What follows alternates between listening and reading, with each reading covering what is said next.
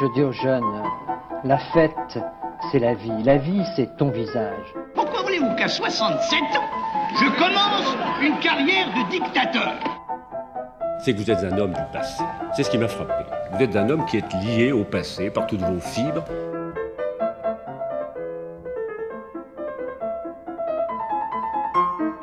Bonne nuit les petits, fête de rêves, tonton veille sur vous. C'est la réforme oui, la chienlit non. J'assume pleinement la responsabilité de cet échec et j'en tire les conclusions en me retirant de la vie politique après. Je vous demande de vous arrêter.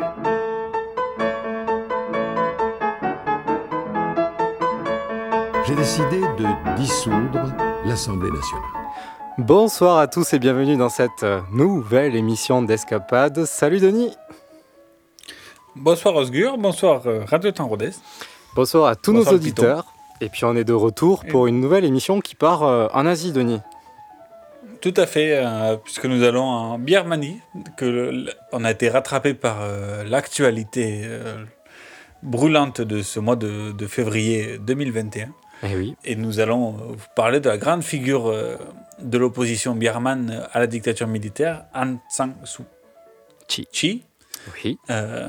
nous, nous allons dresser le portrait pendant une heure ensemble euh, ce soir. C'est ça. À distance, co- couvre-feu de 18h oblige. Voilà, on est devenus des professionnels pour enregistrer des, des émissions à distance. On va continuer comme ça. Alors, bah, c'est quelque chose quand même qu'on ne fait pas d'habitude. hein. En général, euh, si on fait une émission, on parle, comme vous le savez, de personnalités politiques qui sont un passé ou de faits historiques un peu anciens pour avoir un certain recul sur euh, ce qu'on raconte. Mais là, on s'est dit qu'on peut avoir quand même un, assez grand recul sur Aung Suu. Et puis, on va parler de son parcours et un peu même de l'histoire de la Birmanie et pour illustrer finalement ce qui se passe actuellement et pour que vous compreniez mieux ce qui se passe actuellement, qui est assez compliqué euh, quand même euh, vu d'ici. Donc, on va commencer. 75 ans, donc sans lui manquer de respect, euh, il y, a- il y a plus derrière que devant. C'est ça.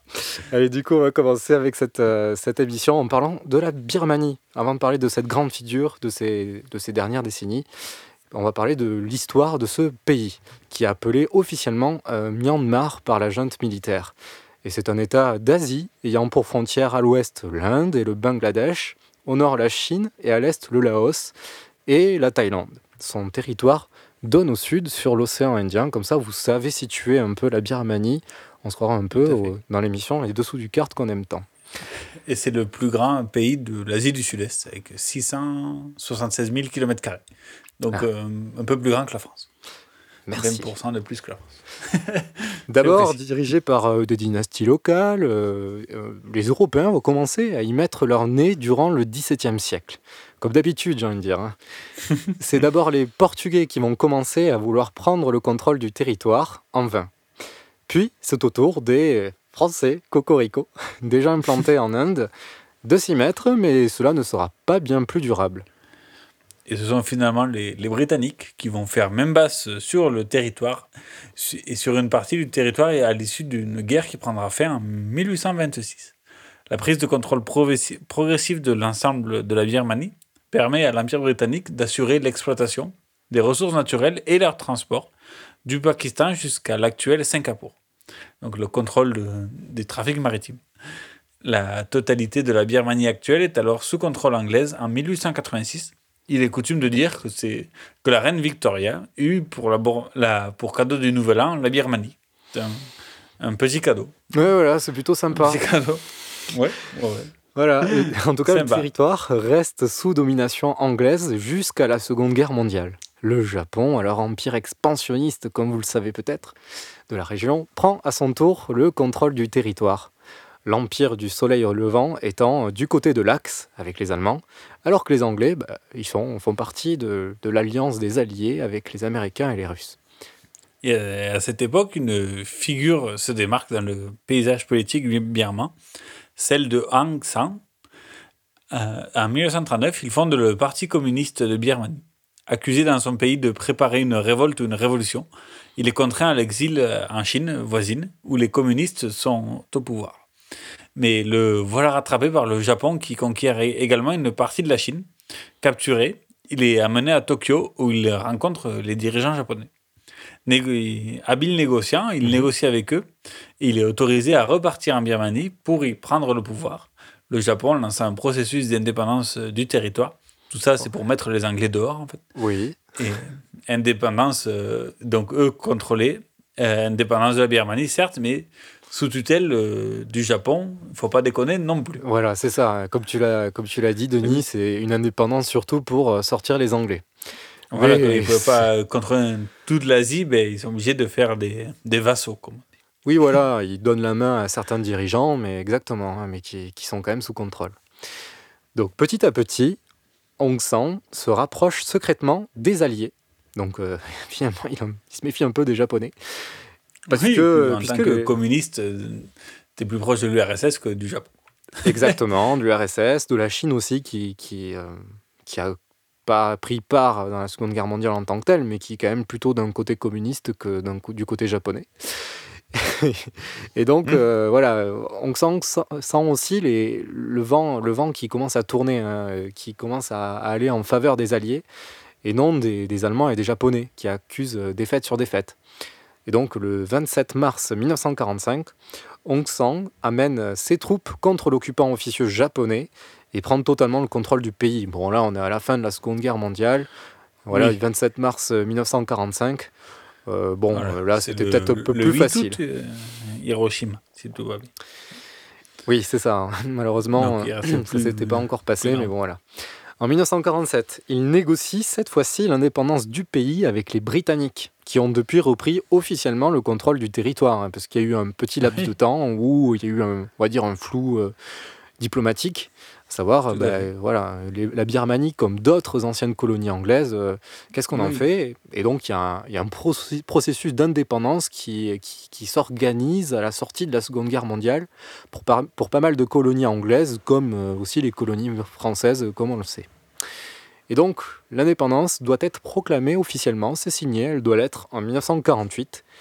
Et la Ligue antifasciste pour la liberté des peuples, qui est le nouveau parti fondé par euh, Aung San, gagne euh, largement les premières élections et qui sont euh, organisées en vue de cette indépendance. Mais avant qu'il n'assiste à, l'émancipation de son pays, il est assassiné avec six autres de ses ministres le 19 juillet 1947, donc quelques mois avant l'indépendance. L'assassinat étant orchestré par euh, l'ancien Premier ministre du pays, euh, qui euh, exerçait juste avant la Seconde Guerre euh, mondiale, avant que les Japonais arrivent. Et c'était aussi, du coup, le grand rival politique euh, de Aung San. Et donc, euh, le Premier ministre meurt à seulement 32 ans. Il est alors le père d'une petite fille de 2 ans, Aung San Suu Kyi. Mais malgré cette euh, tragédie, la petite fille du dirigeant va pouvoir suivre une scolarité sérieuse à l'école anglaise catholique de Birmanie. Plus tard, euh, elle et ses deux frères vont partir à New, à New Delhi, en Inde, où sa mère est nommée ambassadrice de la Birmanie en 1960. Brillante élève, Aung San Suu Kyi part euh, éduquer, étudier pardon, à Oxford, la belle euh, université d'Oxford. La fameuse. Voilà, mais Tellement- dans, dans- tellement dans les vrais bureaux de l'université d'Oxford, où euh, s'ensuit un parcours en philosophie. Elle y rencontre Michael Harris, étudiant passionné de civilisation asiatique, et en particulier tibétaine, et britannique euh, de nationalité. Ils se marieront quelques années plus tard, en 1972. Avant ça, Suu Kyi, euh, diplômée en philosophie, de sciences politiques et d'économie, Eh oui, fera même. une petite virée par New York. Donc elle a quand même euh, trois beaux diplômes. Une, Ah oui, c'est un beau petit package. large compétence. Voilà. Ouais, bon, la belle, la belle école d'Oxford. Et après avoir tenté de nouvelles études en vain, elle devient secrétaire assistante euh, de, le- au siège de l'Organisation des Nations Unies. Et c'est en quelque sorte sa première expérience dans la sphère de la diplomatie internationale. Oui, c'est ça. la- les Nations Unies sont aussi euh, une organisation qui a même pas 20 ans d'âge, qui est en train de, aussi de se structurer dans ces années-là. Il faut des assistants. Et euh, puis même, euh, peu importe le poste, c'est un premier pied à l'étrier dans ce monde de la diplomatie internationale qui lui servira tant. ouais. Tout à fait. À la suite de son mariage, Aung San Suu Kyi mettra au monde deux fils et partagera sa vie entre le Royaume-Uni et le Bhoutan, pays où son mari, donc Michael Harris, fait des études sur l'Himalaya et le Tibet. Elle entame une thèse de doctorat en droit civil. Ses recherches académiques sur son père la conduisent également à Kyoto. Donc euh, voilà, pendant euh, une bonne euh, vingtaine d'années, Aung San Suu Kyi euh, vit une vie paisible avec ses enfants et son mari. Elle va à droite à gauche, tout se passe bien pour l'instant. Tout à fait, de la recherche et, et du travail. Voilà, elle se fait discrète, pas de souci. En 1985, elle s'inscrit d'ailleurs à l'école des études orientales et africaines de Londres pour suivre un master en philosophie. Mais elle va devoir y mettre fin en 1988 euh, lorsqu'elle va repartir en Birmanie auprès de sa mère malade à Rangoon, qui est alors la capitale de la Birmanie à l'époque. Cette année-là, elle retrouve une Birmanie déchirée. Le pays est alors dirigé par le général socialiste Ne Win depuis 1962. Enfin, vous avez compris, donc c'est un bon gros dictateur. Voilà. Le régime est enlisé dans une situation économique désastreuse avec une dette publique de 3,5 milliards de dollars. Bon, vous allez me dire, 3,5 milliards de dollars, c'est pas beaucoup comparé à la dette française, mais À l'époque, ça représentait beaucoup. Les ça représentait beaucoup, surtout quand on n'a pas le dollar comme monnaie principale. quand on ne maîtrise pas sa monnaie, c'est un peu plus compliqué. Donc, euh, très superstitieux. Pour vous dire comment ça marche là-bas, hein, Mewin, le dictateur, décide du jour au lendemain de supprimer les billets de 100, de 75, de 35 et de 25 kyat, qui, qui est la monnaie locale euh, en Birmanie, pour ne laisser que les billets de 45 et 90. Alors, la raison, ne laisser que les billets dont le nombre peut être divisé par 9. C'est incroyable. Les mecs sont omnibilés par. euh, alors, ils adorent l'astrologie, euh, pas l'astronomie, hein, oui. l'astrologie. Ils adorent vraiment tout ce qui est superstition, des croyances mystiques ou autres, bien que ce soit des dictateurs socialistes, donc ils ne sont pas censés avoir de religion officielle, etc. Mais bon, ils ont, ils ont des croyances. Et du coup, ils peuvent faire des décisions totalement délirantes. Et elle, est d'autant plus désastreuse que cette, me- cette superbe mesure détruit de facto tous les autres billets, il les rend caduques, et en particulier, du coup, toutes les économies des étudiants qui ont pourtant vraiment du mal dans un pays qui n'est pas le pays le plus riche de l'Asie. Ouais, et puis du jour au lendemain, il avait décidé, euh, en faisant un décret, de, de, que la Birmanie ne roulerait plus à gauche comme les Anglais l'avaient imposé, mais roule à droite. Voilà, Donc, du coup, euh, donc c'est scène, le pays euh, les plus pauvres du monde, donc, euh, donc le, le parc automobile ne se renouvelle pas si rapidement. en fait. Exactement. Le meilleur, le meilleur étant, alors faut s'imaginer des, des rues monstrueusement larges et tout, en particulier pour faire passer des tanks et euh, des Ah cars oui. scolaires, des cars scolaires qui prennent des gosses qui sont livrés à eux-mêmes et qui sont obligés de monter dans un bus avec la porte à droite. Donc comme alors non pardon la rue, non, quoi. pardon c'est la porte à gauche. la porte à gauche, vu qu'ils avaient, ils conduisaient à, à gauche, et du jour au lendemain, eh ben, du coup, euh, les, les gosses sont obligés de monter du côté où En tout le monde la roule. c'est ça. C'est vraiment une cata. Bon, bref, une gestion vraiment. Ouais, puis il a décidé de faire la- la- l'université à 10 km à pied de, de, de, de la ville pour que les étudiants ne soient pas un, un problème pour. euh, sauf que sauf qu'il n'y avait rien à côté, quoi. Donc, un Bah commerce oui, c'était n'importe quoi. Voilà. Bon, bizarrement, ça, ça plaît de moins en moins aux étudiants, et bon. Et, là- voilà, et donc euh, c'est en 1988, c'est le, série d'une- du, c'est le début d'une série d'émeutes entre les étudiants et l'armée, et une partie de la population, toujours plus grande de jour en jour, qui souhaite dorénavant la chute du dictateur Ne Win et la conduite d'élections démocratiques, et, peut-être la conduite sur la partie gauche de la chaussée aussi, on ne sait pas trop.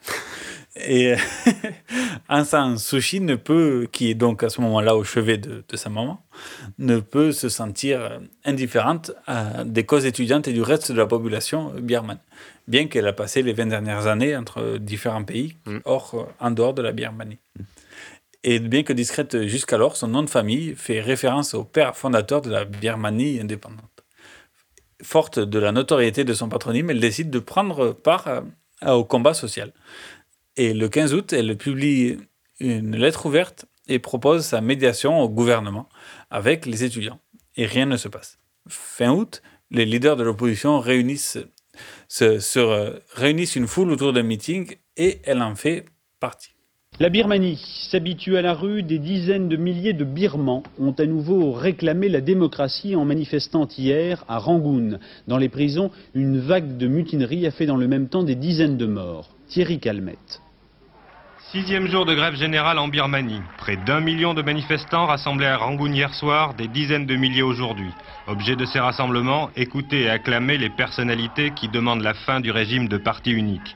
D'abord un dissident de 70 ans qui, dès sa sortie de prison, réclamait la formation d'un gouvernement de transition. Le ton montait hier avec l'ancien chef d'état-major, le général Tin Ho, quatre ans de prison sous le régime du dictateur Ne Win. Chaque minute, chaque seconde d'hésitation équivaut à un crime politique, a déclaré le général. Et puis Madame Souki, fille d'un héros de l'indépendance birmane, à son tour exigeait le départ de l'actuel président Mong Mong. D'après elle, de nouvelles violences seraient à craindre. Elles n'ont pas tardé. Radio Rangoon, la radio gouvernementale, annonce la répression d'une mutinerie dans une prison de la ville. Bilan au moins 36 morts et une centaine de blessés. Voilà, donc euh, on Au a moins l'une 36 des- morts. Petite C'est- mutinerie dans une prison, au moins 36 morts. C'est ce qu'on appelle faire de la place dans les prisons sur, sur, Oui, sur C'est- comblées. c'est- ça peut être une solution contre la surcarcération. Bon, bref. En tout cas, euh, on voit qu'il il y, a, euh, y a euh, de fortes tensions en Birmanie et donc l'émergence de cette personnalité euh, qui fait l'une de ses premières grandes apparitions euh, face à une foule. Tout à fait. Le 24 septembre, avec deux autres anciens généraux, Aung San Suu Kyi fonde le nouveau, un nouveau parti politique, la Ligue nationale pour la démocratie. Donc elle s'allie quand même à des anciens euh, généraux militaires.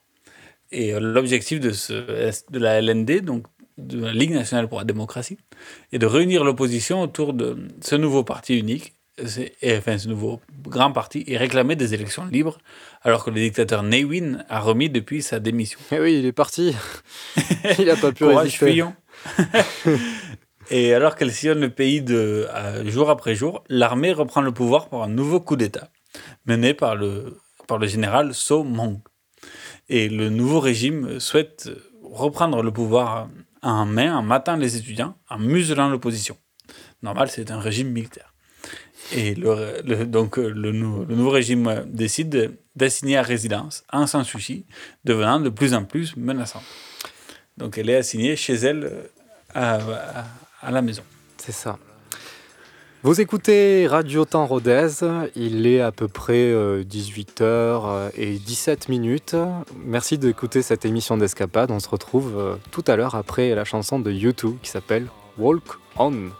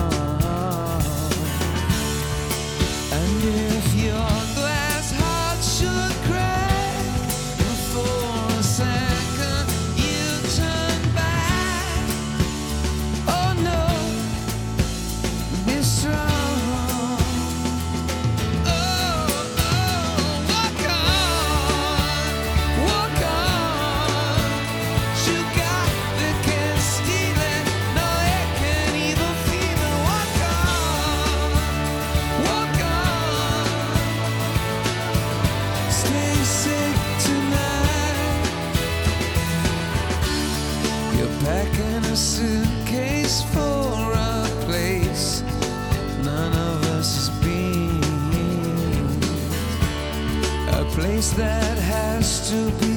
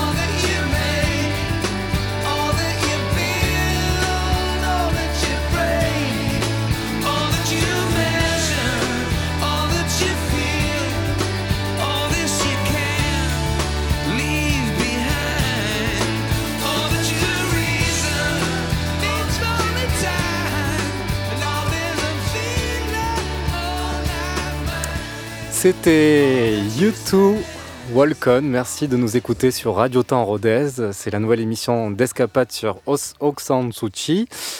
Euh, Radio Et Temps Rodez. chanson de YouTube dédiée à Aung San Suu Kyi. Exact. Puis Radio Temps Rodez que vous pouvez écouter sur le 107 FM à Rodez et dans sa région. Sur. Euh, radiotemps.com sur le reste. Voilà, radiotemps.com. En a- Birmanie, à Rangoon. À Rangoon.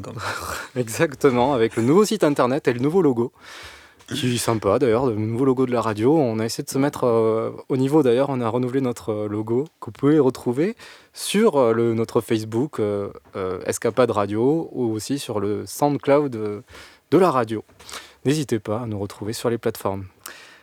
On est de retour du coup pour cette émission et donc comme vous l'avez suivi, elle se retrouve Aung San Suu Kyi emprisonnée après du coup euh, sa tentative de créer un, un- un parti politique qui fait un peu peur au pouvoir, euh, aux nouveaux militaires en place. Et donc nous sommes le 20 juillet 1989. Euh, elle est arrêtée par la junte militaire et assignée à résidence pendant six ans. Elle est de même pour son bras droit, il en est de même pour Tin Wo, avec deux O. Le besoin de démocratie en Birmanie est plus fort que la répression systématique effectuée par la junte militaire au pouvoir. Devant les manifestations de masse quotidiennes, la junte au pouvoir craque et organise des élections pour le printemps 1990. Pas question pour autant de libérer les deux principaux opposants au régime, que sont Madame Suu et Monsieur Wo. Le 27 mai 1990, le scrutin est très largement remporté par le parti de Suu la Ligue, euh, la Ligue nationale pour la démocratie, qui obtient 58,7% des voix, ce qui fait 392 sièges sur 492. Et ben, il faut savoir qu'en comparaison, il y a seulement 21% des voix pour le parti qui soutient euh, les militaires. Les députés élus ne sont pas autorisés à siéger. Ça, c'est quand même, C'est euh, trop simple. voilà, on fait des élections pour se rendre compte que finalement on se prend une grosse raclée et donc on fait en sorte que les députés ne puissent pas euh, être élus. Euh, le 28 juillet 1990, la junte militaire annonce que la formation d'un gouvernement ne pourra se faire qu'après un long processus d'élaboration d'une constitution. Et oui, la fameuse excuse du attendez, on va peut-être un peu trop vite. Laissez-nous le temps de bien mettre en place une démocratie, nous les militaires, les pros de la démocratie. Et Voilà. donc, Qui n'ont voilà. pas lâché le pouvoir depuis 62. C'est ça, donc euh, bon voilà, euh, c'est les militaires qui tiennent, euh, qui tiennent ça avant de, d'un, pourquoi pas, d'un éventuel référendum. Le- Et le 30 juillet 1990, le congrès de la Ligue nationale pour la démocratie, en l'absence du coup des deux dirigeants, Aung San Suu Kyi et Tin Ho, qui sont donc euh, placés en résidence surveillée, refusent ce programme. Donc le congrès de la LND refuse officiellement ce programme en tant que parti. Et oui, parce qu'ils n'ont pas pu faire un zoom euh, depuis de la maison à l'époque. C'était difficile. Non, non. Et donc, euh, chez le naturel, ils reviennent au galop. Le pays retombe dans, la- dans un tour de vis de la dictature euh, militaire. quoi. Adieu les, les mini-ouvertures euh, vers la démocratie. Et malgré sa position de prisonnière du régime birman, le combat d'Aung San Suu Kyi reçoit l'appui de la communauté internationale, qui, en cette époque euh, de- de- des années 90, aussi la chute euh, de l'URSS, le Nelson Mandela qui prend le pouvoir euh, en Afrique du Sud, ça, il y a toute une ouverture au monde, donc vers la démocratie. Et de nombreux pays vers la démocratie, donc la communauté internationale décide aussi de soutenir le régime, Non, la pas le régime. et Suu Kyi, pardon. Certainement pas le régime. Et l'un des symboles de cela est de lui décerner le prix Nobel de la paix 1991. Mm. Donc, euh, et prix Nobel qu'elle n'a malheureusement pas pu aller chercher en personne, sous menace de ne plus pouvoir euh, rentrer dans le pays. Oui, bah, D'abord c'est ça parce qu'elle était assignée à résidence. C'est ça. a dit, tu- si tu veux sortir, tu peux, mais, Mais tu voilà. n'auras plus le droit de rentrer. Oui, je Et sais même pas si on lui a dit. Je sais même pas si on lui a dit, t'auras pas le droit de rentrer. Mais en fait, c'était tellement évident en mode, tu, vous voulez partir Oui. à l'extérieur? Pas de souci. Vous pouvez aller chercher le prix. Mais il n'y a rien qui a été dit sur le retour possible. Enfin bref, on va, on va Voilà, écouter. parce que c'était difficile de lui nier aussi le- d'aller chercher le prix officiellement, on va dire. C'est ça. Et donc une archive euh, d'époque où c'est son fils qui allait chercher le, le prix Nobel à sa place. C'est actuellement le prisonnier politique le plus en vue dans le monde. Le chef de l'opposition en Birmanie, Aung San Suu Kyi, n'a pu recevoir son prix Nobel aujourd'hui à Oslo et pour cause. Elle est en résidence surveillée depuis juillet 89 à Rangoon. Les autorités militaires ne l'autorisaient à quitter son pays qu'à condition qu'elle n'y revienne plus jamais et qu'elle renonce à la politique. Cette femme est le symbole de la résistance à l'une des dictatures militaires les plus féroces d'Asie. Commentaire Patricia Coste. Les honneurs pour une absente, Aung San Suu Kyi, la calme héroïne birmane. C'est son fils aîné qui va parler pour elle. Je sais, dira-t-il, qu'elle aurait commencé par dire qu'elle accepte ce prix Nobel de la paix, le plus grand de tous les prix, non pas en son nom, mais pour tous ceux qui en Birmanie, hommes, femmes et enfants, au moment même où je vous parle, continuent à sacrifier leur bien-être, leur liberté et leur vie. Aung San Suu Kyi, entre ces quatre murs depuis deux ans, est assignée à résidence à Rangoon. La junte militaire au pouvoir aimerait bien la voir partir, elle refuse. Par sa seule présence, elle tient tête à la dictature la plus dure d'Asie du Sud-Est. Elle est née à la politique il y a trois ans seulement, pendant une révolte étudiante réprimée dans le sang, 3000 morts entre deux changements de généraux. Son programme, la démocratie. Ses moyens, la non-violence. Éduquée à Oxford et Cambridge, elle n'était jusqu'alors que la fille de son père, Aung San, le héros de l'indépendance de la Birmanie, assassiné alors qu'elle avait deux ans. Lors d'une très brève campagne électorale, le charisme de cette femme douce va faire des miracles dans un pays où les militaires règnent depuis 30 ans par la délation et la terreur. Son parti obtiendra 82% des voix, mais les militaires feront retomber la chape de plomb sur le pays et sur Aung San Suu Kyi. Ils comptaient sur le silence, ils n'avaient pas prévu cette présence. Voilà, et saluons Bruno Mazur qui écoute tous les jours Radio Temps Rodez et, et la matinale de, de Armand, bien sûr. Alors, nous écoute Bruno. On te salue. Brune, euh, Aung San Suu Kyi Ah, est, je m'attendais pas à celle-là. Voilà. Aung San Suu Kyi est toujours assassi- euh, assassinée. Non, Assassinée. toujours- non, elle n'est pas Mazur. perpétuellement assassinée, même si certains l'auraient voulu, mais elle est justement assignée, assignée à la résidence. C'est peut-être euh, tout aussi cruel, parce que du coup, c'est la douleur euh, dans la durée. Elle le sera jusqu'en 1995 quand même. Elle est alors euh, séparée de, de sa famille qui vit au Royaume-Uni. Et le pire de tout, c'est que son Michael, euh, son mari Michael, son Michael, c'est son Mais Michael. sérieux que journal de Bruno Mazur.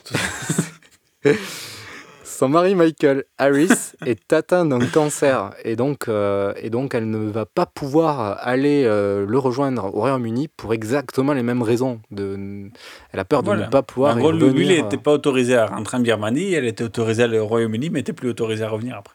Donc euh, malheureusement, euh, elle ne va pas pouvoir le rejoindre euh, et il décédera en 1999. Et relâché à partir de 1995, Aung San Suu Kyi amorce un retour à la vie publique. Cependant, elle reçoit toujours des menaces de la junte militaire, comme épée de Damoclès au-dessus de sa tête. Et ça, c'est parce que malgré sa libération, sa liberté est plus que jamais conditionnelle. Un exemple simple, elle n'a pas le droit de quitter la capitale à deux reprises. voilà. Tu es libre, tu es libre de faire ce que tu veux, mais dans tel endroit, dans tel périmètre. Donc en gros, elle, est- elle n'est plus assiégée à résidence chez elle, en, en tout cas à cette époque, mais, Mais la elle peut pas liberté faire, surveillée. elle peut pas faire grand chose. Voilà. Et d'ailleurs, à deux reprises, Aung San Suu Kyi est ramenée manu militari à son domicile en 98, année de la Coupe du Monde, et en 2000. Et des forces euh, de sécurité bloquent l'accès à sa résidence. Les visiteurs sont restreints et contrôlés. Elle arrive toutefois à réunir devant chez elle ou, chez elle aussi de temps en temps des sympathisants, mais elle ne peut en aucun cas faire des meetings à l'extérieur de son domicile. C'est très, très, très, très dé- délicat. Quoi. Tout, elle tous ces mouvements sont vraiment contrôlés. Et les militants et les sympathisants de la Ligue nationale pour la démocratie continuent de protester contre la junte militaire en place. Des heurts violents ont lieu en 2003 et conduisent le régime à incarcérer de nouveau Aung San Suu Kyi avant d'être assigné une nouvelle fois à résidence. Et euh, Voilà. ils savent vraiment pas quoi en faire, donc ils disent bon, Non, on sait voilà, pas quoi faire de toi, donc euh, on peut pas, on- ils peuvent pas la condamner fortement parce que sinon, parce qu'il n'y a pas de raison et que ça ferait un tollé général. Du coup, il la, il la, la signe à résident. Non, puis je pense que c'est vraiment aussi une volonté de. Je, je, je sais pas si c'est c'est pas plus cruel de, de la mettre dans une maison comme ça sous silence. euh, c'est c'est particulier. euh, c'est- c'est- Je vois pas qu'est-ce que ça apporte de plus vraiment d'être soit emprisonné euh, que que- qu'être dans une résidence très très surveillée avec très peu de liberté. Et, et dans les années 90, en tout cas, elle va même perdre ses cheveux puisqu'elle avait même du mal à se nourrir. Enfin voilà, c'est pas une c'est pas une prison dorée du tout. euh, Le fait qu'elle soit assignée Tout à à fait. résidence quoi. Ah oui, oui. Et en 2007, elle euh, apparaît une nouvelle fois pour saluer des moines bouddhistes protestants depuis cinq semaines contre le régime, ce qui, une nouvelle fois, donne prétexte à une dirigeante d'incarcérer l'opposante. Et ce n'est qu'en novembre 2010 qu'elle pourra sortir de sa nouvelle assignation à résidence, une fois pour toutes. 13 novembre 2010, c'est la liesse autour de la maison d'Aung San Suu Kyi. L'assignation à résidence de la dissidente est levée. C'est la fin de sept années de résidence surveillée. Mais c'est aussi trop tard pour participer aux élections. Car six jours plus tôt, près de 29 millions de Birmans étaient appelés à désigner, pour la première fois depuis 1990, des assemblées nationales et régionales, des élections ni libres ni équitables, remportées par le parti spécialement créé par la junte alors au pouvoir. Mais contre toute attente, le ton de la dictature va changer. Mars 2011, la dissolution de la junte est prononcée. L'ancien général et premier ministre sortant Thein Sein est élu président et il va multiplier les gestes d'ouverture. Peu à peu, les assemblées prennent leurs fonctions, ouvrent leurs séances à la presse et votent de véritables lois. Le gouvernement va chercher à entamer le dialogue avec les leaders de l'opposition. En juillet 2011, Aung San Suu Kyi est invitée à participer pour la première fois en 9 ans à la très officielle Journée des martyrs, où elle vient rendre hommage à son père, héros de l'indépendance. Autre mesure de taille, le contrôle sur les médias se dessert. En septembre, un journal birman est même autorisé à publier un article d'Aung San Suu Kyi, une première depuis 23 ans. Et en octobre 2011, lors d'une vaste amnistie, 6300 prisonniers sont libérés. Donc voilà, 2010 est vraiment une année charnière pour la Birmanie. Par la dissolution de la junte militaire, le pays prend un virage plein d'espoir pour la démocratie. Les tensions s'apaisent peu à peu, l'espoir d'un changement incarné par Aung San Suu Kyi est plus que présent, sa popularité est au plus haut. Et donc, euh, quelques années plus tard, en 2012, comme vous l'avez vu dans le reportage, euh, elle n'avait pas pu se présenter aux élections euh, qui sont passées quelques jours avant sa libération. Mais en 2012, Bizarre. comme par Quelle hasard, erreur du calendrier. c'est- vraiment bizarre, mais aïe aïe aïe. En 2012, lors des élections partielles, l'ancienne prisonnière politique est autorisée cette fois-ci à se présenter à l'élection de la Chambre basse. Elle obtient un poste de député haut la main. Ce nouveau poste lui redonne une notoriété mondiale et fait porter à son peuple un vent d'espoir pour tourner définitivement la page de 50 ans de dictature. Ah oui, parce qu'elle est invitée un peu partout et à faire des conférences un peu dans tous les pays et tout ça. Mm. Comme si elle était élue présidente, en fait, alors qu'elle était juste députée. Eh oui. Et trois ans plus tard, euh, donc nous sommes en novembre 2015, lors des premières élections, cette fois-ci euh, libres, depuis 50 ans, la Ligue nationale pour la démocratie, le parti de Aung San Suu Kyi, remporte haut la main les élections, obtenant cette fois-ci plus de 80% des voix. C'est énorme. C'est un raz-de-marée. Dans des élections euh, non truquées. Puisque si elle était truquée, ils n'auraient pas gagné autant. C'est vrai, c'est vrai. On peut le souligner, oui. Et, euh, or, euh, le pays est toujours sous la constitution mise en place par les militaires de 2008, qui, dans son article numéro 8, et non pas numéro 9, interdit euh, la- à la présidence de la République birmane à quiconque ayant des enfants de nationalité étrangère. Mais, mais comme par hasard. mais comme comme c'est bizarre. Voilà, que, que quelconque ressemblance serait pour, avec une, une opposante connue serait purement fortuite. Mais vous penserez à qui? Car euh, Aung San Suu Kyi était marié donc à un Britannique et ses enfants ont évidemment la double nationalité birmane et britannique. Ah là là. Donc, elle ne peut pas légalement briguer la, la poste de présidente de la Birmanie. Et à peine les élections passées, l'ancienne opposante déclare qu'elle ne peut être élue présidente, mais qu'elle gouvernera au-dessus du président. Ah. Donc, en, en gros, celle qui tirera les ficelles, même si elle n'est pas, si elle, si elle n'est pas euh, officiellement présidente. Oui. Et le 16 mars 2016, du coup, est élu président euh, fantoche Int Kuo, amie d'enfance de Madame Sushi. Et elle devient la conseillère spéciale et plus tard ministre des Affaires étrangères, mais surtout conseillère spéciale du président. Oui. Et, Belle euh, faille juridique, n'est-ce pas? Voilà, en fait, il y a une petite anecdote là-dessus. Euh, la Constitution étant réalisée par des militaires euh, qui ne devaient pas être euh, certainement euh, des plus euh, éclairés en termes de, de constitution et de droit, de droit constitutionnel, un avocat en Birmanie a trouvé une faille dans cette constitution qui fait que euh, il est possible euh, dans la constitution de donner euh, le pouvoir euh, à une personne en particularité, de créer un poste pour elle. Et, et- et pour cette personne. Et du coup, c'est ce qui a été voté. C'est ce qui va se passer. Comme il y a 80% euh, des, des- du, du Parlement qui a été conquis par le parti d'Aung San Suu Kyi, il faut savoir que la Constitution dit les militaires doivent, euh, peuvent, doivent exercer, euh, doivent avoir un rôle en- dans le ministère de l'Intérieur, ministère euh, de, bah, de la Défense forcément, et je crois Denis, tu disais le ministère, de, ministère des Frontières. des Frontières.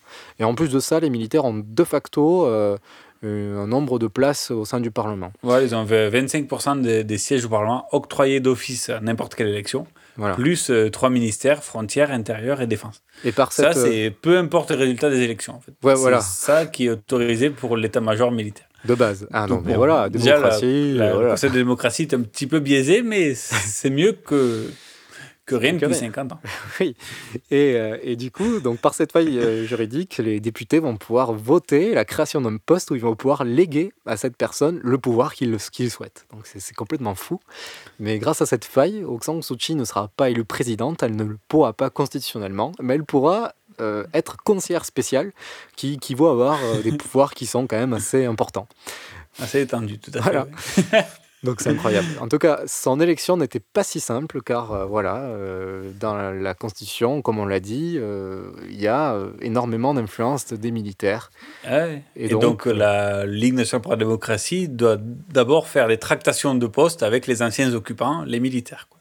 Voilà, c'est ça. Du coup, un peu, un peu, un Et- peu dire bon, qu'est-ce que vous nous laissez, qu'est-ce qu'on peut faire? Et plus que ça, euh, en fait, la Birmanie, euh, vu de loin, on a l'impression qu'il y a surtout un conflit euh, démocratique euh, entre démocratie et militaire, mais il y a aussi énormément de conflits entre groupes ethniques, et en particulier entre bouddhistes modérés et radicaux, chrétiens, et aussi des différentes guérillas qui peuplent différentes jungles du pays, et puis il y a aussi des communautés musulmanes, on va en venir. En tout cas, l'objectif du gouvernement est de pacifier le pays, lui rendre une unité, le faire sortir de la queue du tableau des pays les plus pauvres du monde, et sortir par le haut, quoi, en essayant de, de faire ça de manière collective. Et pour cela, ils ont, ils ont pour objectif de développer l'exploitation des énergies fossiles, euh, classiques, et l'ouverture vers le tourisme, puisque bon, euh, l'Asie du Sud-Est, c'est un peu euh, une, une, une destination en vogue, on va dire. Oui, puis le Birmanie, c'est un des pays les plus, euh, les plus dotés en ressources pétrolières de, de, de l'Asie du Sud-Est. Donc, euh, il y a du potentiel. Ouais. Et l'un des points épineux du mandat de la LND au pouvoir, donc euh, depuis 2016, est la question de la minorité ethnique euh, musulmane des Rohingyas, minorité apatride qui vit en Birmanie. Et pour bien contextualiser, appuyons-nous sur les meilleurs d'entre nous, Ah oui. les dessous des cartes euh, d'Arte. Cette population birmane se répartit inégalement. La plaine centrale, traversée par le principal fleuve du pays, l'Irrawaddy, est densément peuplée par les Birmans ou Bamar. Vous voyez ici en jaune les régions à majorité Bamar. Cette ethnie qui a donné son nom au pays représente 70% de la population environ. Les montagnes qui bordent la plaine à l'ouest et à l'est sont habitées par les minorités ethniques ici en marron. Elles comptent pour 30% de la population. Au total, 135 groupes ethniques nationaux sont reconnus. Parmi ces minorités, voici les sept principales ethnies. Les Mons et les Karen, sur le flanc oriental du pays, les Shan, les Wa et les Kachin, au nord, les Shin et les Arakanais, à l'ouest. Et c'est ici, justement, dans cet état d'Arakan, ou Rakhine, le long du golfe du Bengale, que vivent les Rohingyas. Les Rohingyas sont des musulmans. Ils seraient un million environ et cohabitent sur ce territoire avec plus de 2 millions d'Arakanais bouddhistes. Ils forment donc une minorité religieuse à côté de la minorité ethnique arakanaise et vivent au nord de l'État et autour de la capitale régionale, Sitwe. Les Rohingyas affirment que leurs ancêtres sont arrivés sur cette côte dès le XVe siècle et ils revendiquent leur appartenance à la nation birmane. Sauf que depuis une loi de 1982, ils sont exclus de la nationalité birmane et sont donc un peuple apatride. Bon voilà, hein, sans pays, comme ça, ils sont bien Voilà. un peu seuls, quoi. Les, les fait, Rohingyas. euh, depuis toujours qu'ils sont dans le pays, mais on leur dit non, vous n'êtes pas le pays. Voilà. Donc la situation est complexe pour eux. Les Rohingyas. pays- Oui, Denis. Oui, donc avec un pays qui a en son sein donc 800 000 personnes dont elle a interdit la nationalité. Oui, c'est pas- C'est un bon concept. Pas Et comme s'ils étaient tout- que deux, quoi. Et les Rohingyas sont considérés par l'ONU en 2016 comme la minorité la plus persécutée du monde. Depuis 2012, leur sort a été mis sur le devant de la scène du fait des nombreux massacres dans certains États birmans, dont particulièrement un qui est le plus riche en pétrole du pays. Là, la minorité rohingya et la majorité bouddhiste se sont livrés à de véritables massacres faisant des milliers de personnes euh, mortes. Dans ces États, les Rohingyas sont placés dans des véritables camps de concentration sous contrôle militaire. Malgré le changement à la tête de l'État, la politique envers la minorité Rohingya n'a pas changé. Sinon, elle s'est même empirée. Le parti au pouvoir, la LND, est tiraillé entre son, euh, son, son programme de réconciliation nationale et en même temps la junte militaire qui est présente dans, dans son gouvernement et à l'Assemblée et qui peut à tout moment, puisque c'est marqué dans la Constitution, elle peut à tout moment reprendre le contrôle du pouvoir. hein. Voilà, en démocratie très très très surveillée. Qui plus est, une bonne partie de l'électorat de la LND est bouddhiste et aussi grandement hostile aux Rohingyas musulmans. Donc en plus de ça, euh, ben voilà, il y a, il y a aussi euh, une grosse euh, raison électoraliste. Oui, et puis en plus, pour la majorité des gens du pays, en fait, c'est normal que ces gens soient apatrides et tout ça, parce qu'ils l'ont toujours été, donc c'est pas un problème, en fait. Et donc en 2016, un groupe d'insurgés Rohingyas, l'armée du salut des Rohingyas de l'Arakan, s'en prend à divers postes front de police des frontières et militaires de la région de l'Arakan, où ils sont majoritaires. Et la répression est féroce de la part de la jeune militaire. Et la, ré- la région de l'Arakan assiste alors à l'émergence d'une rébellion armée musulmane euh, structurée et qui serait équipée et entraînée par des Rohingyas exilés en Arabie Saoudite et, et armée euh, donc par l'Arabie Saoudite. Et ces événements viennent en réponse au massacre de 2012 envers cette même minorité. Le 25 août euh, 2017 lance une nouvelle attaque sur plusieurs points euh, clés de la région et cette attaque est d'une ampleur jamais atteinte. La répression de l'armée est aussi d'une ampleur inédite. Sans pitié, les troupes euh, birmanes brûlent des villages entiers, massacrent des populations sans autre forme de procès. Là, la justice, elle euh, n'existe pas. 400 000 Rohingyas sont mis sur les routes vers le Bangladesh, qui est donc le pays frontalier musulman. Euh, L'ONU parle alors d'un nettoyage ethnique, parle d'un génocide. Un euphémisme. Voilà. Euh, L'armée birmane, dans ce massacre, euh, procède au viol systématique des femmes rohingyas. Euh, de nombreuses victimes sont aussi enterrées dans des fosses communes. Bah, là, forcément, euh, c'est même un détail presque au vu des, des, des horreurs qui sont faites. Et bien planifiée par l'état-major, cette opération de nettoyage ethnique est appelée l'opération Dragon. Certains observateurs parlent alors de génocide. Et fin 2018, deux journalistes de l'agence Reuters, euh, qui est un peu l'agence France Presse euh, euh, anglaise, je crois, euh, donc Reuters, sur place, sont condamnés à 7 ans de prison pour divulgation de secrets d'État, alors qu'ils étaient juste en train de courir des massacres euh, devant la pression internationale. Ils sont relâchés en 2019, mais il faut noter que Aung San Suu Kyi, elle, euh, va, ne va pas défendre ces journalistes. Elle va, elle va prendre un, sa- un- un recul énorme, et lorsqu'on lui pose la question, elle va dire qu'il y a une question d'état de droit et de justice, et donc il faut que justice soit faite sans, euh, sans condamner ni l'emprisonnement et sans défendre, euh, voilà, sans défendre les journalistes. Ce qui est déjà Ouais. une première surprise euh, sur la scène internationale. Et en parallèle de ces massacres, donc la présidente officieuse, la conseillère spéciale, Aung San Suu Kyi reste bien donc silencieuse et, quand, et sort publiquement rappeler sa volonté d'intégration du peuple de Rohingya au peuple birman, de laisser le tas droit, droit faire et tout ça, comme l'a rappelé Oscar. Et ces différentes interventions à l'international sont très très controversées à cette époque, niant publiquement ce qui se passait dans ses propres frontières. Et en décembre 2019, la Gambie, portant la parole de 57 États de la communauté islamiste, a saisi la Cour internationale de justice de La Haye pour dénoncer la Birmanie et l'accuser de génocide devant la Cour internationale de justice. Ceci ayant pour objectif de prendre des mesures d'urgence, de mettre le dossier sur, sur, le haut de la pile des actions de paix de, de l'ONU.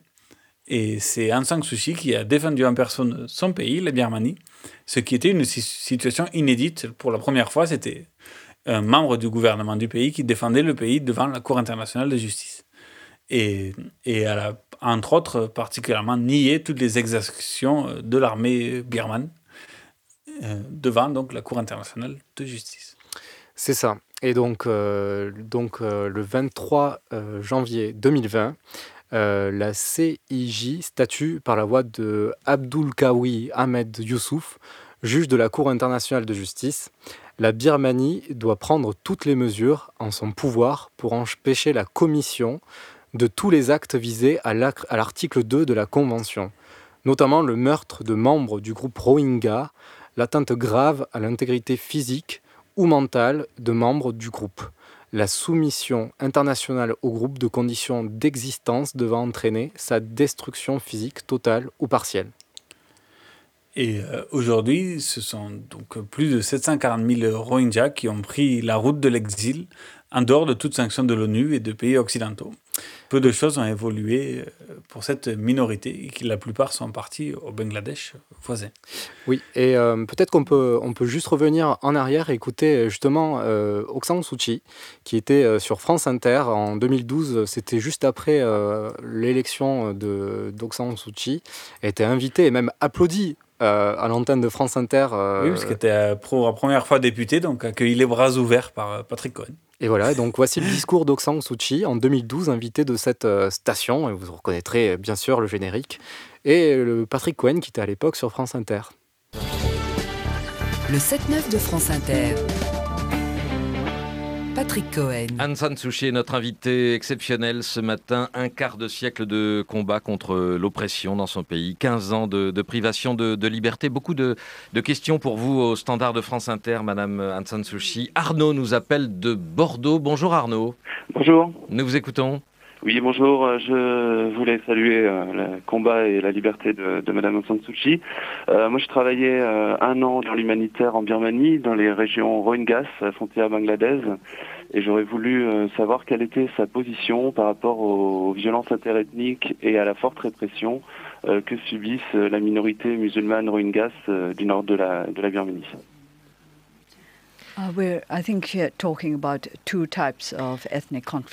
Oui, je crois qu'il s'agit là de deux types différents euh, de conflits euh, euh, ethniques. Il a les Karen euh, dans le nord et dans l'est du pays, les Rohingyas. Il s'agit de deux conflits de nature différente.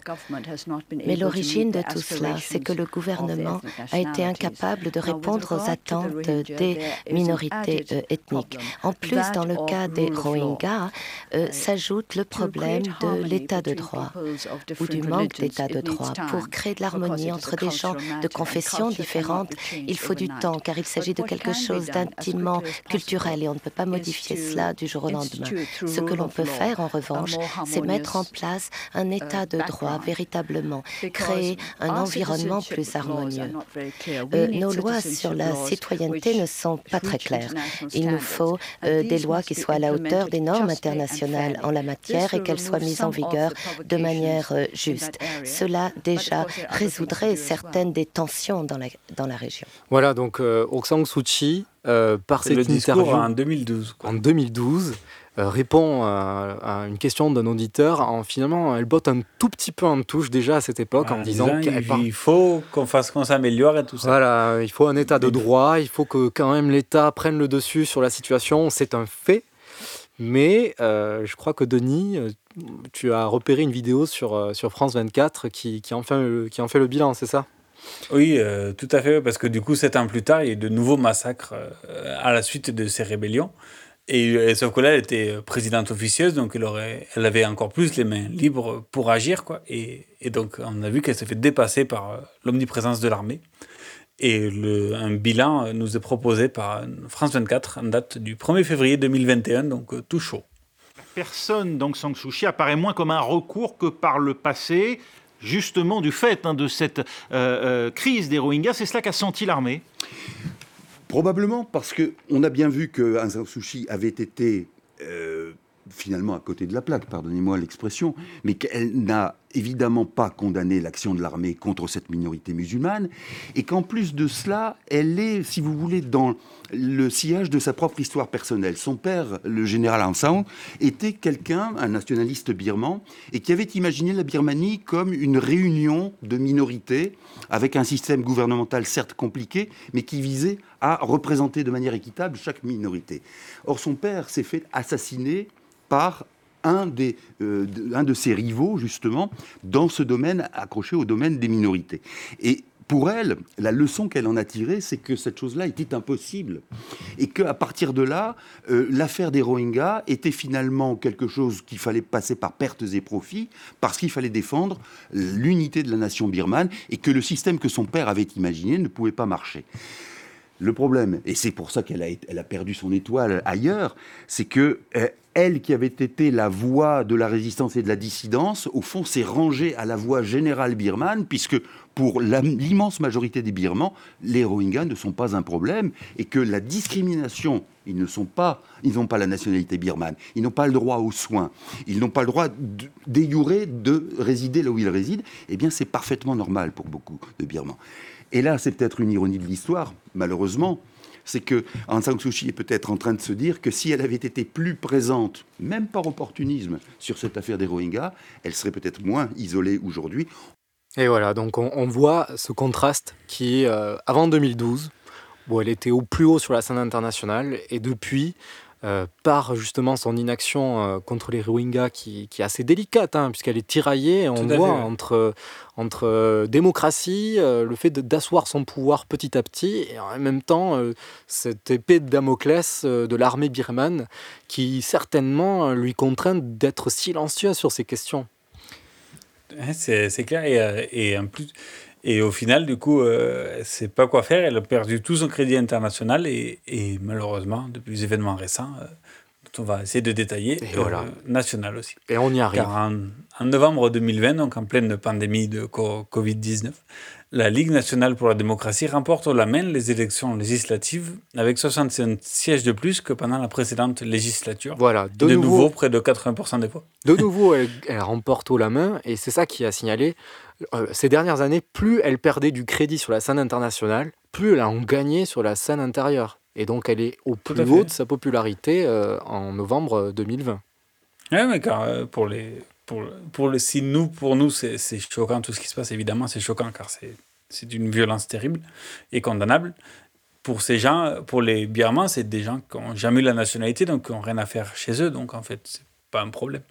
C'est cynique, mais c'est comme ça. Mm. Et cela donc ne plaît pas du tout à l'armée. Le, le raz-de-marée avec 80% des voix de la LND qui garde un grand pouvoir dans les institutions. Et c'est même une humiliation pour euh, cette même armée.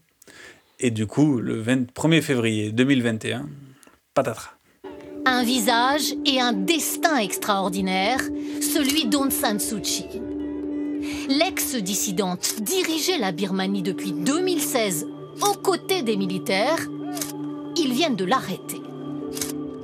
À la télévision, il déclare l'état d'urgence pour un an et annonce que cet homme concentre désormais tous les pouvoirs. C'est le tout-puissant chef de l'armée. Personne ne sait ce soir où est la dame de Rangoon. C'est le surnom respectueux que lui donnent les Birmans. Une population estomaquée par ce coup d'État, il signe la fin du processus démocratique en Birmanie. Notre pays était comme un oiseau. Il apprenait à voler. Mais là, L'armée nous a coupé les ailes. Depuis ce matin, la ville de Naypyidaw, capitale administrative du pays, est quadrillée par les militaires. À Rangoon, en revanche, peu d'armées visibles, mais une population inquiète. Les Français expatriés sont comme tous les Birmans, privés d'Internet et de communication. Je me suis réveillé, j'ai simplement cru que ma carte SIM était morte et en arrivant au, bureau, j'ai compris que c'était pareil pour tout le monde. Dans les magasins et les banques, de longues files d'attente. On est sorti pour acheter des provisions au supermarché et retirer de l'argent tant qu'on pouvait encore. Aung San Suu Kyi avait obtenu le prix Nobel de la paix en 1991. Ce soir, ce comité Nobel se dit scandalisé par son arrestation. Par ailleurs, le Conseil de sécurité de l'ONU annonce pour demain une réunion d'urgence. Ah, voilà, là c'est le coup de grâce et du coup la junte militaire renverse de nouveau le gouvernement civil. Ben, comme quoi ils avaient à tout moment, c'est marqué dans la Constitution, à tout moment ils pouvaient intervenir, ben voilà. Et du coup, ils arrêtent à l'aube euh, la conseillère d'État Aung San Suu Kyi. Mise en examen, elle risque de 2 à 3 ans de prison pour importation illégale de Tokiwoki et mauvaise gestion des catastrophes naturelles en temps de pandémie. Bref, encore des accusations dignes du belle dictature euh, militaire. Alors là, on y est en plein dedans, c'est vraiment n'importe quoi. Notons la position de la Chine, euh, qui joue certainement un rôle en tant que très puissant pays frontalier. Pour preuve, un petit extrait de l'émission Quotidien sur TMC chaque jour. La Birmanie possède 2000 km de frontières communes avec la Chine. Bref, Pékin a plutôt intérêt à se mettre dans la poche les militaires birmans. Et donc à la télé chinoise, on ne parle pas de coup d'État depuis hier, mais de les forces armées birmanes ont annoncé hier soir le remaniement gouvernemental. Les forces armées ont annoncé hier soir le remaniement du gouvernement birman. Remaniement ministériel. Bah oui, c'est pas, pas, pas un coup d'État. Un petit remaniement. Non, mais c'est aussi que la, Chine est en train de construire un oléoduc qui traverse la Birmanie pour éviter de passer en bas en mer de, je ne sais plus quel détroit, pour les, les pour acheminer le pétrole de la péninsule arabique. Du coup, ils ont intérêt à ce que ça se passe bien avec la Birmanie. Et donc, si on peut mettre une dictature amie proche, c'est pas plus mal. Et donc, euh, pour l'heure, deux pays refusent la qualification officielle de coup d'État par l'ONU. Il s'agit donc de la Chine et de la Russie. Toujours main dans la main, comme avec l'histoire de la Syrie, même, même, même chose. Et 30 ans après la première arrestation, à 75 ans, Aung San Suu Kyi est de nouveau assigné à résidence surveillée par des militaires. La résidence a changé, c'est plus sa maison, c'est la maison de, de, où elle était ministre, mais, oui. mais ça change pas. et retour à la case départ, apparu quelques minutes en visio le 16 février de, devant le tribunal. Son procès aura lieu le 1er mars 2021, donc affaire à suivre. Euh, vous aurez peut-être l'occasion d'écouter les, les, nouvelles dans le journal de RFI que, que Radio Temps vous propose toujours. Exactement. Bon voilà, on est en tiraillé, hein, voilà. Euh, ça reste quand même Aung San Suu Kyi, euh, la symbole de la démocratie euh, en Birmanie. Et on espère, voilà, on voit qu'il y a des manifestations monstres qui ont eu lieu chaque jour. Et on espère qu'elles aboutiront enfin à une prise de conscience de l'armée, bien qu'elle ne l'a pas du tout démontré jusqu'à maintenant. Donc, affaire à suivre. Affaire à suivre. Voilà, donc c'est sur cette musique de Hong Win qui s'appelle Shwe Dagon, qui est une musique, musique birmane qu'on vous souhaite une bonne soirée à tous. On se retrouve euh, le mois prochain pour une émission d'escapade. Salut Denis. Bonsoir Osgur.